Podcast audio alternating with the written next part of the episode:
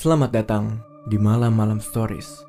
Podcast ini berisi cerita horor kamu, creepypasta, dan mitos malam. Pembuatan podcast ini dibantu oleh rekan kami, Anchor. Anchor bisa bantuin kalian bikin podcast mulai dari rekaman, edit suara, tambah lagu, pokoknya semuanya bisa kamu lakukan sendiri dalam satu aplikasi. Anchor ini gratis. Bisa di-download dari App Store dan Play Store atau bisa juga diakses dari website www.anchor.fm.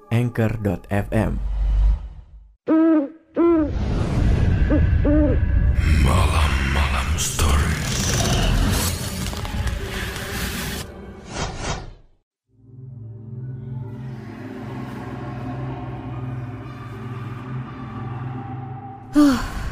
Setelah 12 tahun berlalu, akhirnya aku dan keluargaku kembali menginjakan kaki di Gorontalo. Tempat kelahiranku, tempat aku dibesarkan, tempat keluarga ibuku berada, dan tempat kenangan pahit yang berusaha untuk aku hindari. 12 tahun rupanya bukan waktu yang cukup untuk mengobati luka yang tertoreh cukup dalam di hati ini. Buktinya ketika aku di sini, sesak yang sudah lama tidak kurasakan tiba-tiba melanda lagi. Ah, sudahlah, Toh kami hanya akan tinggal selama dua hari di sini. Kalau bukan karena Oma yang sekarat dan ingin membagikan wasiat warisannya, kami mungkin tidak akan datang ke sini sekarang. Waktu sudah menunjukkan pukul 5 sore. Dari bandara kami langsung menuju ke rumah Oma. Kata ibuku, semua keluarga sudah terkumpul di sana. Oma memiliki empat anak. Paman Ram, Tante Betty, ibuku, dan Oma Nur. Sejak Oma sakit empat tahun yang lalu, Tante Betty beserta suami dan anak-anaknya lah yang tinggal dan merawat Oma. Sementara dua saudara ibu lainnya tinggal dan bekerja di luar daerah. Ketika sampai, suasana rumah Oma sudah ramai. Semua sepupuku telah datang. Mereka menyapa aku dengan hangat. Rumah Oma yang megah dan luas cukup untuk menampung kami semua. Kami langsung menuju kamar Oma. Kulihat Oma terbaring namun matanya terbuka dan melirik ke kanan kiri. Dia menetap kami ketika kami datang. Tangannya pucat dan sangat kurus. Oma menatap ibu cukup lama. Entah mengapa, aku merasakan bahwa itu bukan tatapan kerinduan. Dan suasana kamar Oma menjadi dingin dan menyeramkan.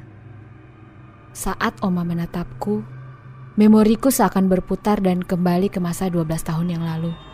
Bawa keluar suami dan anak-anak kamu dari sini. Kalian bawa sial di rumah ini.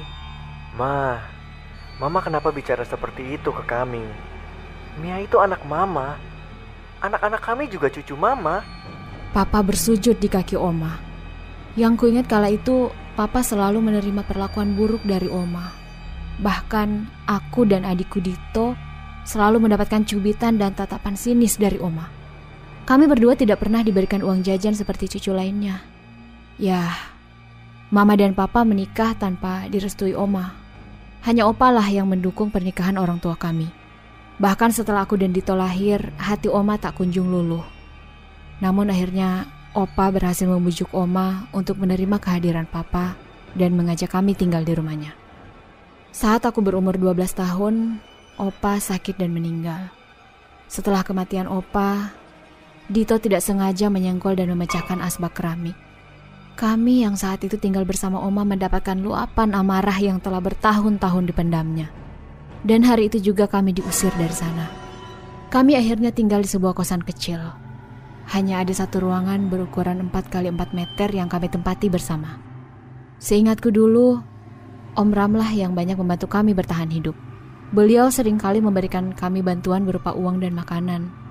Papa yang hanya bekerja sebagai karyawan swasta bersusah payah untuk menghidupi kami. Dan tak lama kemudian, Papa menerima promosi dari perusahaannya dan kami semua pindah ke Jakarta. Hari itu oleh pengacara Oma, kami diberitahu bahwa pengumuman wasiat akan diumumkan besok pagi. Punya pengalaman horor?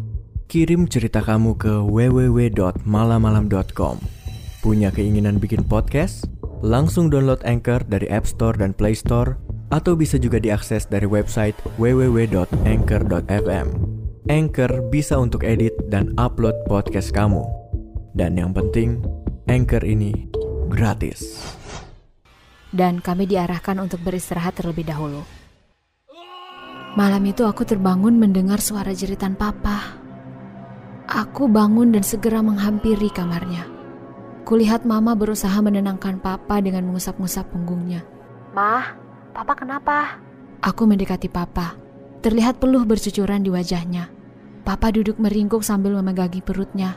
Sesekali, dia mengubah posisinya seperti orang yang sedang bersujud. Papa, kita ke dokter aja ya. Papa mengangguk cepat tanpa menjawab pertanyaanku. Aku membangunkan Dito. Kuperintahkan dia untuk segera membangunkan Om Ram. Dengan bersusah payah, aku dan Mama memapah Papa yang beratnya tidak sebanding dengan kekuatan aku dan Mama tentunya. Sepuluh menit kemudian, kami telah melaju di jalanan menuju ke rumah sakit. Papa masih terus bergumul dengan teriakan kesakitannya. Sudah aku coba beberapa kali meminumkan air, tapi dimuntahkannya lagi. Wajah Papa perlahan berubah menjadi kuning. Sampai di rumah sakit, dokter bertindak cepat memeriksa kondisi papa. Dan setelah beberapa saat, dokter mengatakan bahwa papa mungkin hanya kecapean dan asam lambungnya naik. Papa dianjurkan untuk diopname dulu. Papa akhirnya ditempatkan di sebuah kamar kelas 1. Mama dan Paman Ram balik ke rumah Oma untuk mengambil barang dan pakaian. Waktu sudah menunjukkan pukul 2 dini hari. Aku tertidur dalam posisi duduk di samping papa. Terdengar suara pintu terbuka. Ah, Mungkin perawat datang. Aku menunggu namun tidak ada langkah kaki yang terdengar. Aneh. Kulihat Dito duduk bersandar di kursi. Akhirnya aku berdiri dan menuju pintu yang setengah terbuka. Hmm, tidak ada siapa-siapa di luar. Koridor rumah sakit kosong. Bau apa ini? Seperti bau dupa atau kemenyan.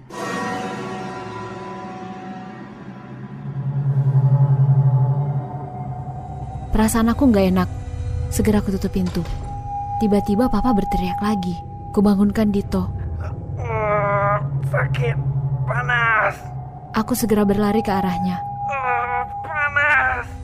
Lin, tolong lepaskan pakaian papa. Aku segera membantu papa melepaskan bajunya. Aku sangat terkejut melihat dada dan punggungnya yang membiru. Seperti dihantam dengan benda keras. Papa, badan papa kenapa? Tak lama dokter datang dan memeriksa kondisi papa. Lantas aku segera menelpon mama. Tapi HP mama tidak diangkat. Aku juga menelpon Om Ram, tapi tidak dijawab juga. Lalu coba menelpon Tante Betty dan yang lainnya. Tidak ada satupun yang mengangkat teleponnya. Dan anehnya lagi, dokter mengatakan bahwa kondisi papa baik-baik saja. Semuanya stabil. Tapi, mengapa tubuhnya semakin lama semakin membiru? Papa, papa kenapa? Aku mendekati papa sambil terisak. Dito pun histeris.